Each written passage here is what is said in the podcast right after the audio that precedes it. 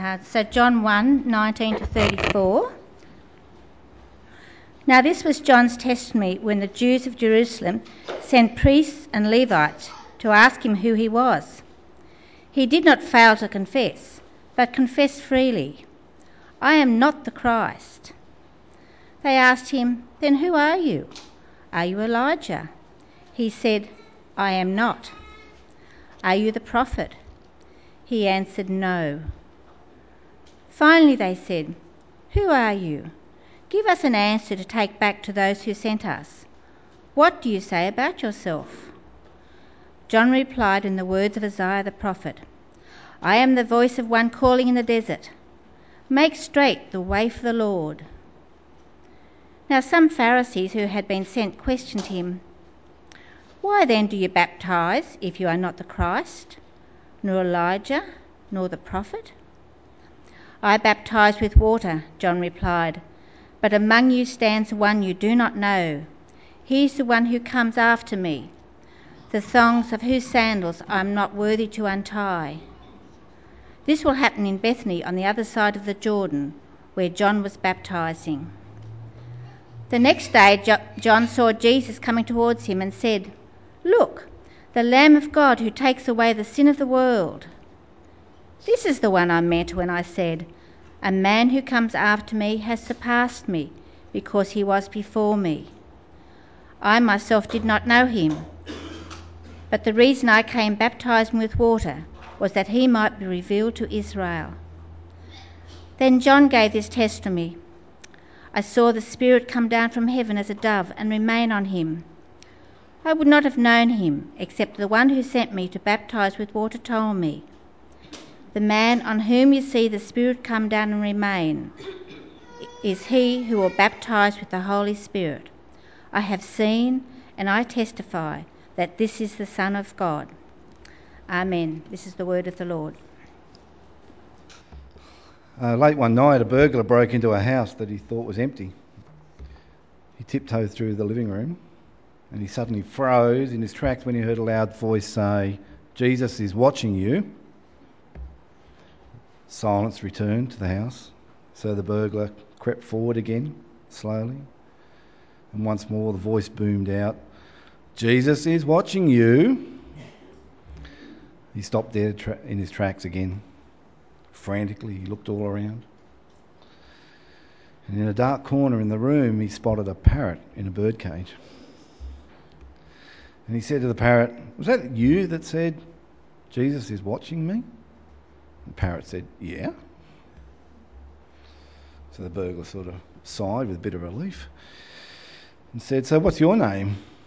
And the parrot said, I'm John the Baptist. He said, the burglar said, Well, that's a dumb name for a parrot. What fool named you John the Baptist?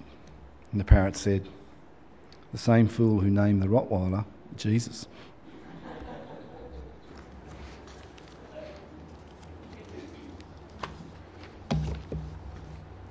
You ever been in this situation? Walking down the street, just over there in the distance, you see somebody you know, and so you start to make signs that you've you've seen them. You, know, you start to wave and you start to make a beeline over for them. You're going to go and say hello, and you're sort of halfway there, and you've got their attention. They see you coming, and you look out again and you realise it's not the person you thought it was, and so now you're stuck with your hand up like this, and you've got this stupid smile on your face. And what do you do? How do you recover from that? Has that ever happened to you? you know, you've got to have bought the wave somehow, so one successful strategy is to sort of do something with the hair, or go for a scratch that you don't have. But the problem with that is you've taken care of your hand, but now you've got this half stupid smile on your face, and the person's left thinking that you walk around the streets with stupidly smiling at strangers. So, fair dingham case of mistaking identity, it happens, and it can be quite embarrassing when it does. Um, and afterwards, you might even think it's funny uh, when you're relaying the story to somebody. So, you might have some of the funny experiences yourself along those lines. Um, good stories to share over a cup of coffee in about an hour, half an hour's time, I would say. Good for a laugh. But unfortunately, um, there are times when the mistaken identity goes far beyond just mere embarrassment. It can become very serious.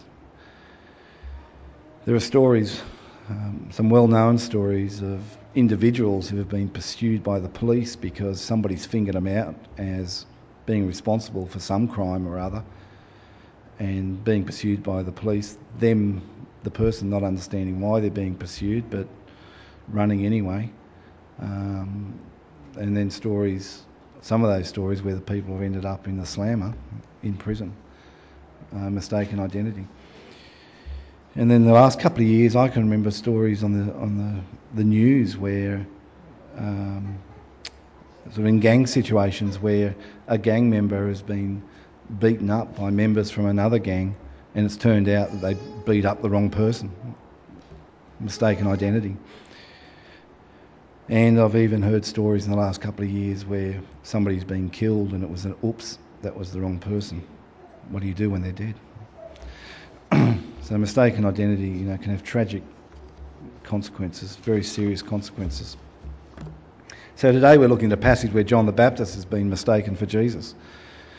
And I'm hoping that we'll leave here today appreciating that this wasn't just a slightly embarrassing case of mistaken identity, but it was a really important blunder with serious consequences. So you might want to have your Bibles open at John chapter 1 if you want to follow along.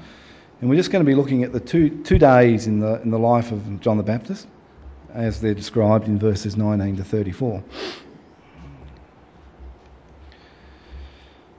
The standout event that's described in this passage is in verse 29.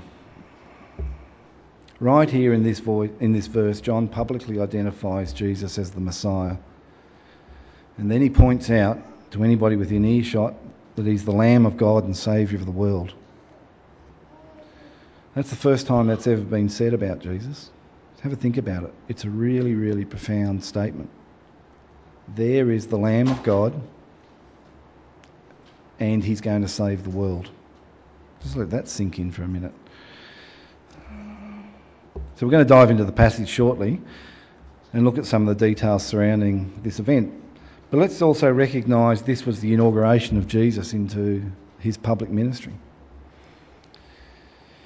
Now, an inauguration is a big event normally for somebody who's important.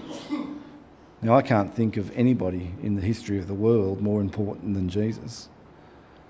So let's have a look at what sort of inauguration he got into public ministry. He's the King and Lord of everything. He is it. There was no celebrations, no parties in the streets, there was no media coverage. Compare that to uh, Barack Obama a year or two ago when he was inaugurated, when he entered public life. Massive, massive expenditure, massive, massive media con- uh, coverage. I wasn't around at the time. No, I wasn't around at the time when the Queen was coronated. Um, but that was a big event. Really big event when she was inaugurated. And from my understanding of ancient history, uh, which is little, um, in the in the Near East, in you know, two thousand years ago, three, four thousand years ago, the emperors, Roman emperors, the kings, Babylonian kings, Assyrian kings, the pharaohs of Egypt. When they were inaugurated, there was great public adulation. There was um, a lot of fanfare and so on. And they're all subservient to, to Christ. And here's Christ standing by a river in the desert John the Baptist is looking at him and saying, Look, guys, this is the man, this is the king. He's the Lord of everything.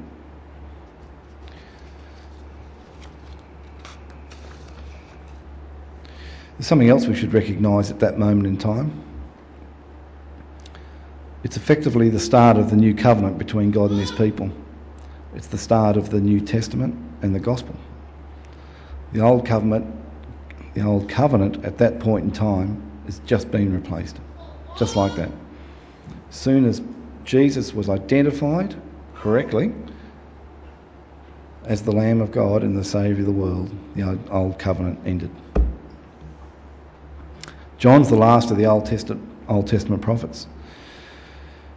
He's just announced to the world that Jesus is the main man going forward. Everything's now resting on his shoulders from that point forward. John's ministry and his responsibilities effectively ended on that day. That was it. He was spent, done. So, in God's masterful plan of redemption, Jesus has now stepped into the spotlight as its centrepiece. His life and mission represent the critical, central moment of all existence, of all history. Think about that. All that Old Testament history, everything from creation,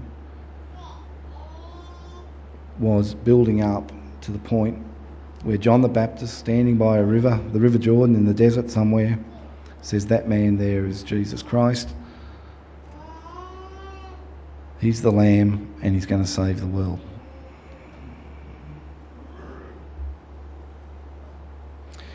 But let's not forget, John did have an important role in God's plan, but compared to Jesus, it was quite a bit different. But John was never intended to be the main game in town.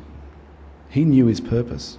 His purpose was foretold in the Old Testament quite a number of prophecies pointed towards John and what he was to do and what he did. But simply, his point, his purpose was to make sure the people were ready for when Jesus came, and to be clear who Jesus was. Because when John was doing his bit about repent and be baptized, the kingdom of God is near, he didn't know Jesus from Adam. Amongst all the people there, and there were many people flocking to John to hear what he had to say, John didn't know which of those men was Jesus. But he kept doing what he was doing. I'm hoping you start to get the idea that this passage today, while it says a lot about John the Baptist, it's not about John, it's about Jesus and that Jesus is the true Messiah. The passage has got two sort of threads in it. Um, they're woven together. I just want to attempt to pick them apart a bit. And we'll see on one hand that John testifies why he should not be identified as the Messiah. And on the other hand, why Jesus is in fact the Messiah.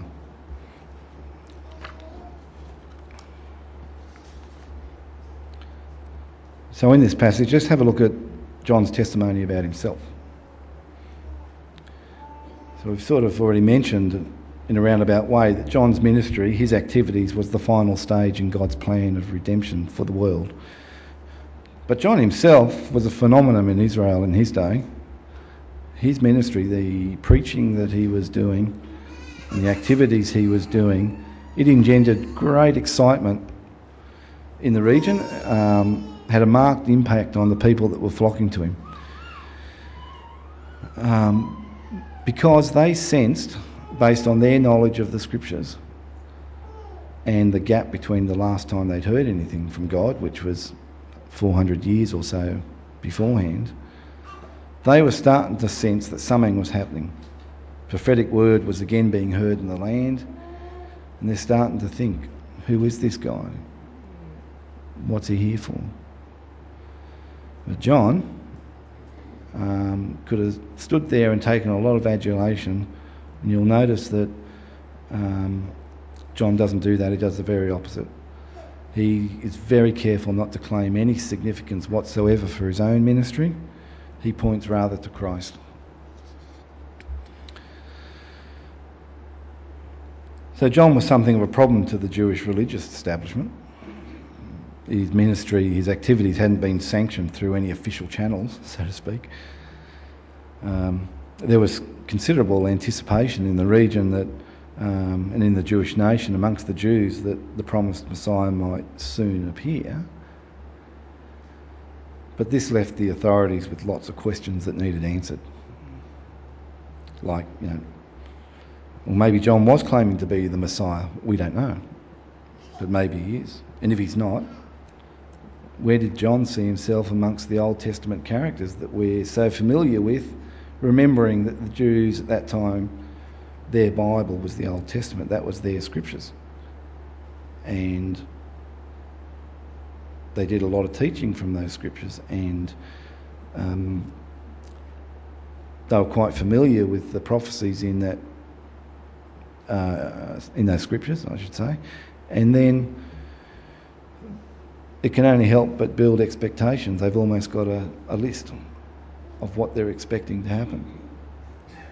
And John appears on the scene and says he's from God. And so now that's really got their expectations up. But they don't really, they can't really get a grip on who he is and what's really going on. They were expecting Elijah, and that was talked about in a prophecy in Malachi, which was the last prophet uh, before God went silent for those 400 years. Uh, they were also considering the possibility of Moses because in Moses' farewell speech to um, the Israelites just before they moved into the promised land, God had said to Moses, Tell the people that a prophet just like you is going to be raised up. And so, all those years later, the Jewish people are thinking, You beauty, another Moses. Perhaps it's Elijah. They didn't know. So they sent out the sort of religious police from Jerusalem. Got an interrogation squad together. Go and find John. Go and find out what's going on. We'll pick it up at verse 19. Now, this was John's testimony when the Jews of Jerusalem sent priests and Levites to ask him who he was. He did not fail to confess, but confessed freely, I am not the Christ. Then they asked him, Then who are you? Are you Elijah? He said, I am not. Are you the prophet? He answered, No.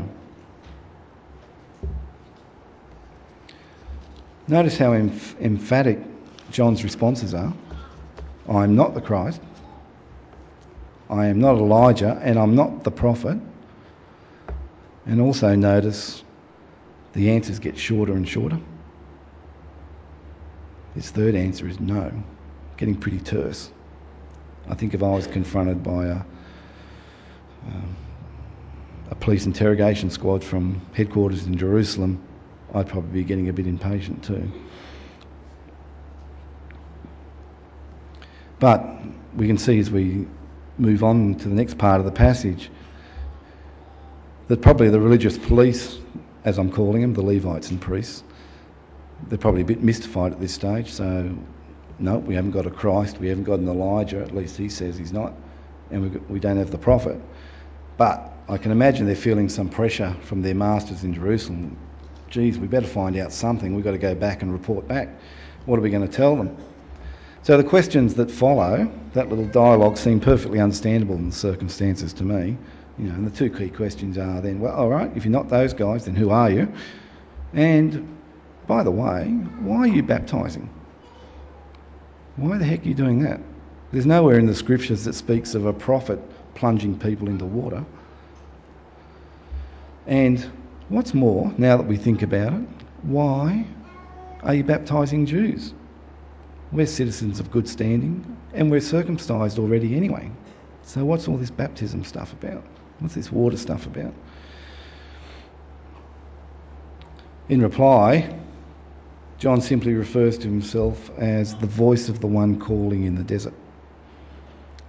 Now, the words he's using there, he's actually quoting Isaiah 40, verse 3, which was a prophecy that he's now fulfilled in Isaiah about somebody coming to prepare the way for the Lord.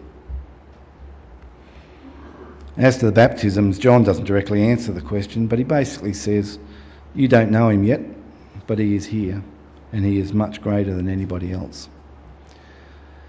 So Jesus is on the scene. Um, John knows that. But he can't, at that point in time, on this particular day, finger Jesus out and say, That's him.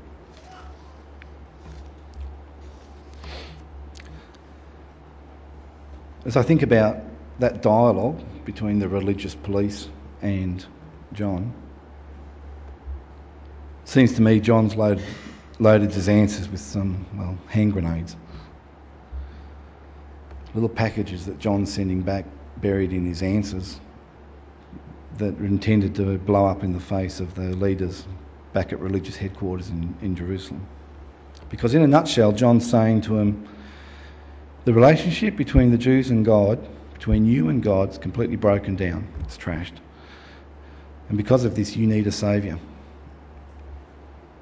And to this end, John's job was to pave the way for this Saviour, and that Saviour would be arriving soon.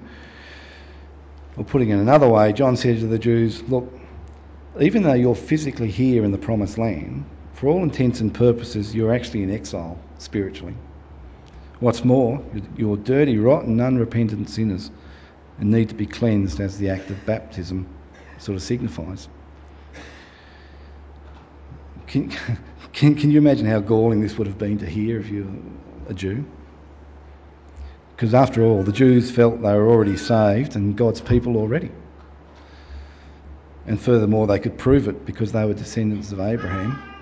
And if anybody cared to look, they could also show them they were circumcised. So if anyone had to do anything to be saved, they needed to convert to Judaism. That's what, how the Jews would have been thinking. We're right, mate. We're in good shape. we're God's people. We're saved. So, you people over there, you Gentiles, if you want to be saved, you come and join us. You have to convert to Judaism. And if you're going to do that, that means you've got to be circumcised. And that's precisely the sort of activity that went on. And anybody that did that, any Gentile that uh, converted to Judaism, uh, was circumcised, and they were called proselytes. But in short, the message from John to the Jews was, it, was that it was they that needed to do something. Their relationship with God was broken. They weren't saved like they thought they were, they were deluding themselves. They needed to repent and show that they, uh, sorry, that they meant they needed to repent and they needed to show that they meant it by being baptised. And only then would they be on the straight and narrow on their way back into the promised land spiritually. Well, I'd love to be a fly on the wall in Jerusalem when that delegation came back with the answers to those questions and, and, and the messages that I think John had embedded in, in the answers. I reckon the religious leaders there would have blown their stack. And I also reckon that it was the initial spark that ignited the hostility they showed towards Jesus during his ministry. Could well be that the antagonism and the difficulties that they threw at Jesus stem from that dialogue that John the Baptist had with that delegation from Jerusalem in the, in the months and years beforehand.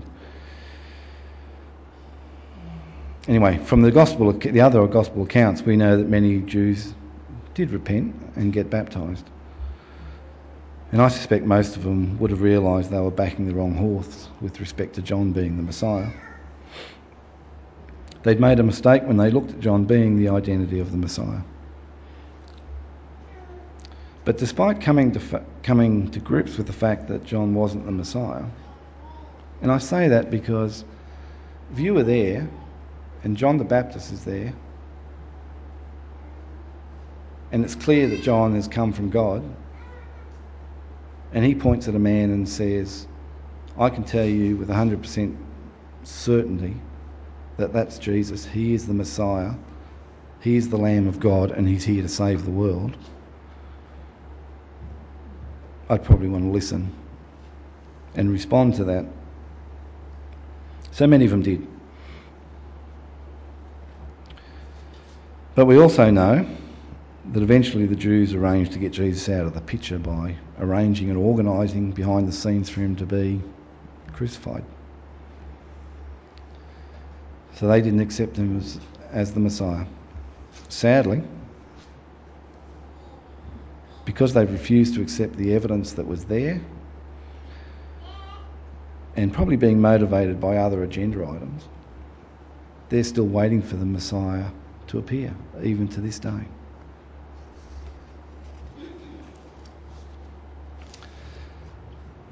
Let's see what else John had to say about Jesus.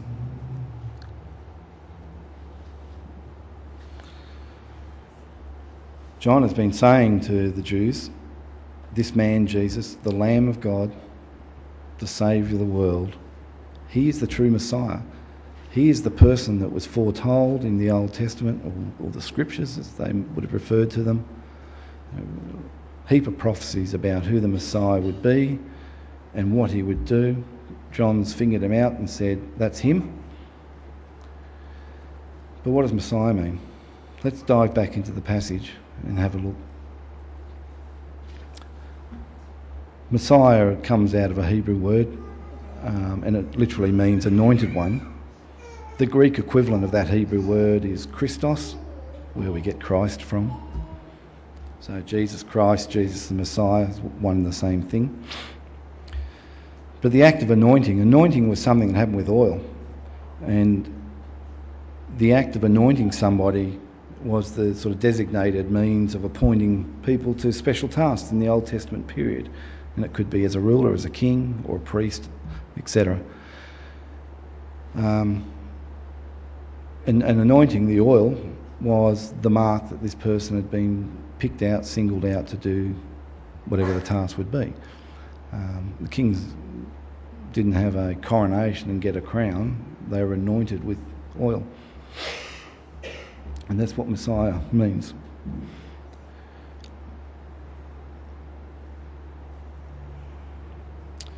Anyway, so the Jews were expecting a Messiah. Some of them have come to the point of saying, okay, we agree, Jesus is the Messiah. And some of them have said, no, he's not. And as we know, three years later, they had him hanging on a cross.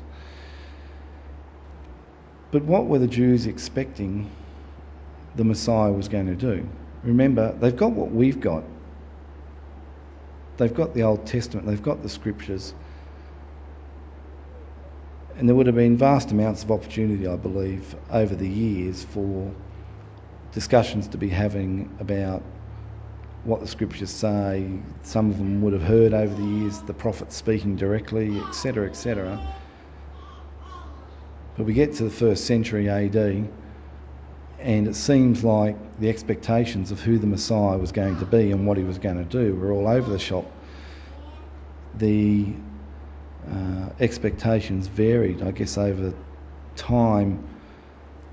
People's interpretations of what the scriptures said changed, or, or one person believed said this and taught that, and somebody be- believed this and taught that or people heard the story and through Chinese whispers or the equivalent, the story got distorted. So by the time we get to this scene here, the Messiah has just arrived, come on the scene. The expectations of the people who are uh, being prepared to receive him are all over the shop. For example, some thought the Messiah would just bring peace. Remember that the Jews are in Israel or in the promised land, and so are the Romans, and the Romans are giving them grief. Um, so some of the Jews were just hoping the Messiah was going to bring them peace. Some thought that the Messiah would come along and sort of stress righteousness, if you like. But due to the Roman um, occupation, some of the Jews would have been thinking, you beauty, the Messiah's going to come and oust them. And uh, that'll be good. And what's more, he'll be such a great king and ruler. Um, will have worldwide prominence, prominence for the entire Jewish nation. Will be it. Will sort of be the new Babylon of uh, the first century. Some of them thought he would be a supernatural visitor, you know, from God, from heaven. And others thought that he would be a human prince from the line of David. I guess nobody thought he could be all those things. Now, how did John know that Jesus was the Messiah? Well, it came at his baptism. Let's have a look at verse 32. Then John gave this testimony I saw the Spirit come down from heaven as a dove and remain on him. There's um, prophecy in the Old Testament that says that was exactly what would happen. That is how you will know that a particular person is indeed the Messiah. A dove will come down and rest on him, that dove being the Holy Spirit. It doesn't say the dove will go away. So John is baptizing, sorry, Jesus is being baptized, because I don't know that John did the baptism. And in the other gospel accounts, we read that Jesus was baptized, and at that time a dove came down and rested on him. John saw that. John immediately made the connection to the prophecies in the Old Testament where it said that's what you should expect is going to happen. John's standing there. It happened. So now John, 100% certain, it's happened. That's the Messiah. Fulfillment of Old Testament prophecy. The title of Messiah points to th- three things that we should consider. It points to the authority of Jesus. It's a title that should confront us because with it, he's claiming reign over our lives as King and Lord, and it's calling for our wholehearted submission to him. The title of Messiah is also pointing to the enabling by the Holy Spirit. And the Holy Spirit is the one who's energised Jesus and provided the supernatural resources he needs to carry out his ministry while he's on earth. And lastly, or thirdly, the title of Messiah is fulfillment of many of the prophecies in the Old Testament, as, as I've been talking about. So, not only does it give credibility to the divine authority of the Old Testament writings, but it proclaims his lordship of, of God over human history.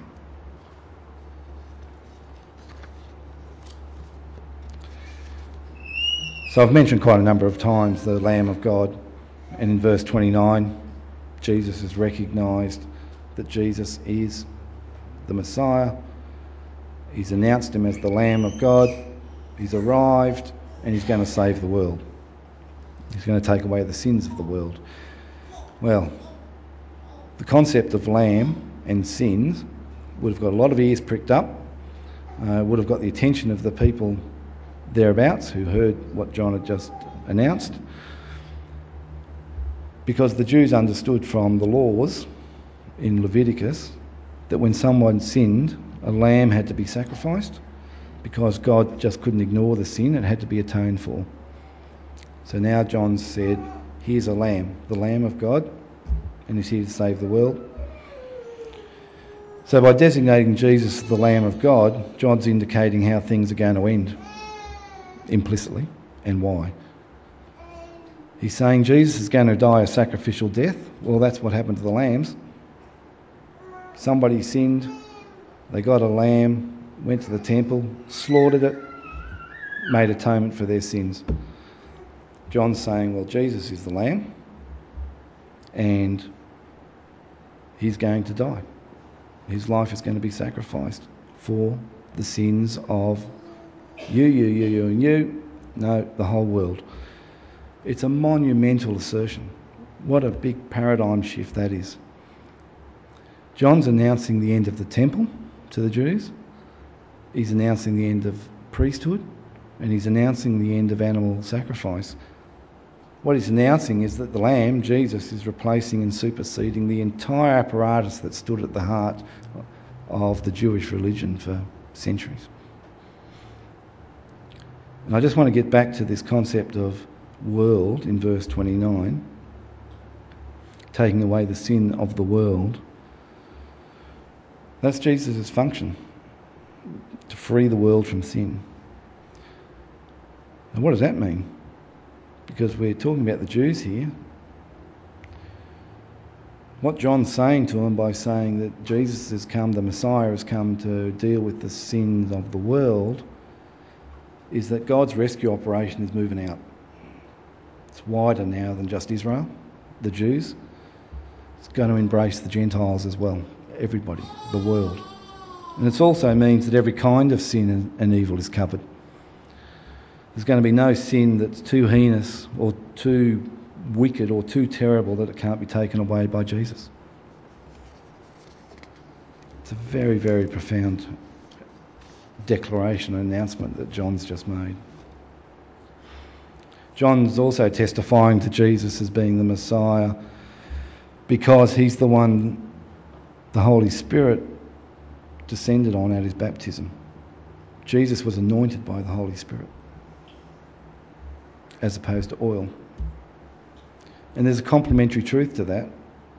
Because I said before that the dove came down, the Holy Spirit came down and rested on Jesus, and it didn't go away. So that means Jesus has the Holy Spirit, if you like, which means he can therefore dispense it. So he dispenses that same Spirit to his people. Now, baptism is an initiation type experience, you know, it's sort of a one off event. So, in the case where John was baptizing with water, he was initiating people into readiness for the coming of the Messiah. In the New Testament church, baptism is initiating people into the family of God. For us to say that Jesus is baptizing with the Spirit means he's the one through whom we are initiated into God's kingdom. And that happens when we're born again. Now, in verse 34, John also says that Jesus is the Son of God. So he's designated him as the Lamb of God and the Son of God. And the reason he can say that with the confidence that he is, because he says, I have seen the Son of God, and I testify that this is the Son of God.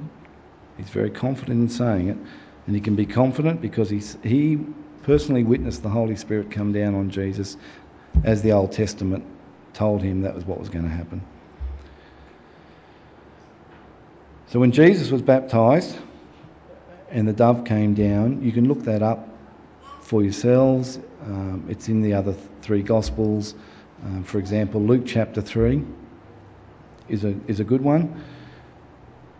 But I want to point out something else that happened. At Jesus' baptism, when the dove came down and it was clear that this indeed was the Son of God, John heard a voice coming from heaven, and you'll find this in verse 22 of chapter 3 in Luke. A voice coming from heaven saying, You are my Son, whom I love. With you I am well pleased. So clearly that's God saying, declaring, You are my Son, I, am, I love you, and I'm pl- really pleased. And that's not the only occasion that happened. On the Mount of Transfiguration, when Jesus was there talking to Elijah and Moses about um, uh, his death or his impending death, the disciples went up the mount with Jesus and they went up there with serious doubts about whether Jesus was the Messiah. Quite amazing to think that's the state they were in but they were. In Matthew 17, you can read the story there. And um, on the way down the mount, Jesus said, uh, that John the Baptist, by the way, he was definitely the Elijah that was talked about in the Old Testament. The apostles witnessed, I'm um, sorry, the disciples witnessed the transfiguration. There could be no doubt in their mind that now that this wasn't the Messiah. But they, John, the apostle John, heard a voice coming out of the cloud at verse 5 of chapter 17 in Matthew. And it said, This is my son whom I love. With him I am well pleased. Listen to him. God spoke at his baptism and he spoke on the Mount at, at the Transfiguration. You know there's a movement called the Mandaeans? They're based in Iraq and Iran. And they trace their roots back to the original disciples of John the Baptist. Ten days ago, I didn't know this, but I'd like to share it with you. They're a relatively small group, um, tight knit group, and quite a secretive community.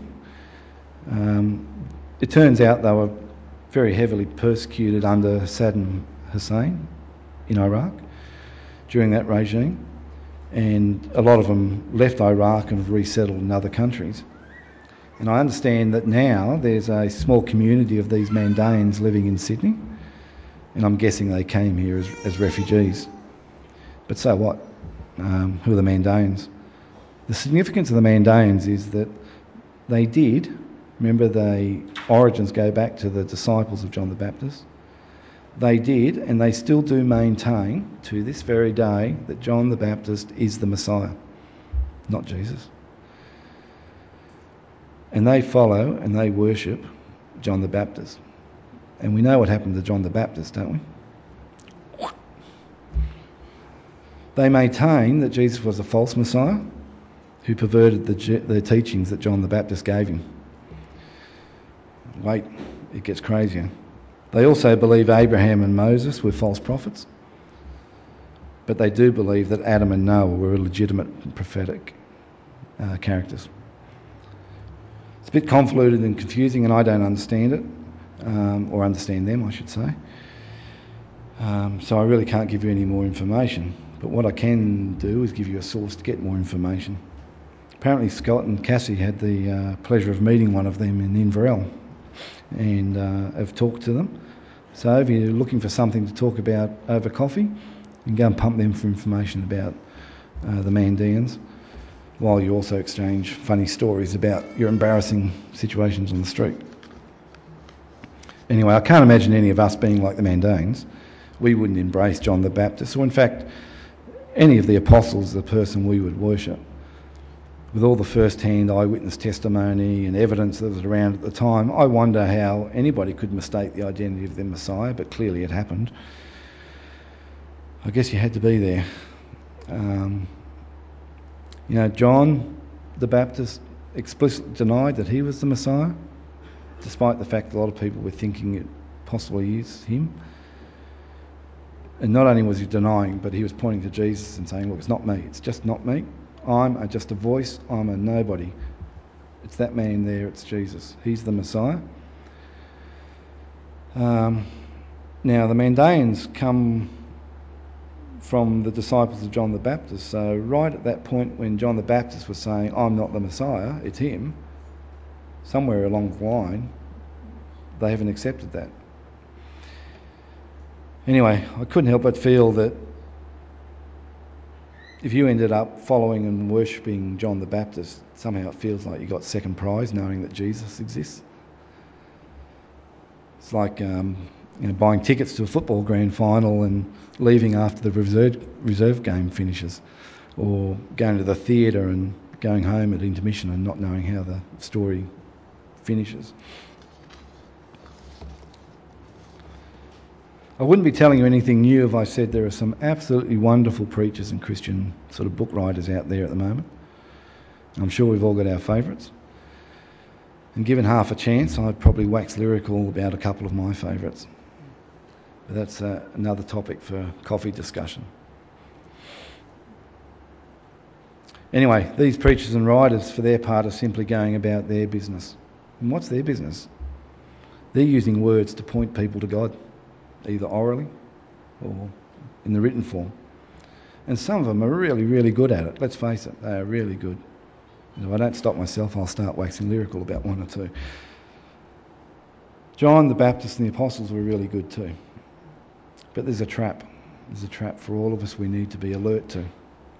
We can so admire these people, these people that write really good Christian books and that speak so well, preach so well, that we put them up on pedestals and end up following, worshipping, and idolising them instead of the person they're pointing at. We just need to be mindful and alert to that situation arising. arising. We need to keep our focus on God rather than the people that are witnessing about Him. You know, most of us aren't high quality public Bible speakers or top shelf book writers. But we still have a job to do in terms of witnessing. But we need to also remain mindful and alert as to how we live our lives because of our witness. Our witness is our pointer to Christ. What we say and what we do is what people see and hear. That's what they know of us. And it needs to reflect their gaze at us to Christ through what we say and what we do. So, in everything we do, we need to be pointing to Christ. People should see Christ in us. So, I'll leave you with this question. Think about it as you leave. Think about it during the week. Remind yourselves of it during the week as you're going about your business. Does your life demonstrate that you really believe Jesus is the Messiah? Would people look at you and say, hmm, there's a follower of Jesus? Let's pray. Dear Father, grant us the ability to be more like John the Baptist, living obediently in godly lives, proclaiming to people that the Saviour is coming, and urging them to repent of their sins, knowing that a day of judgment is coming.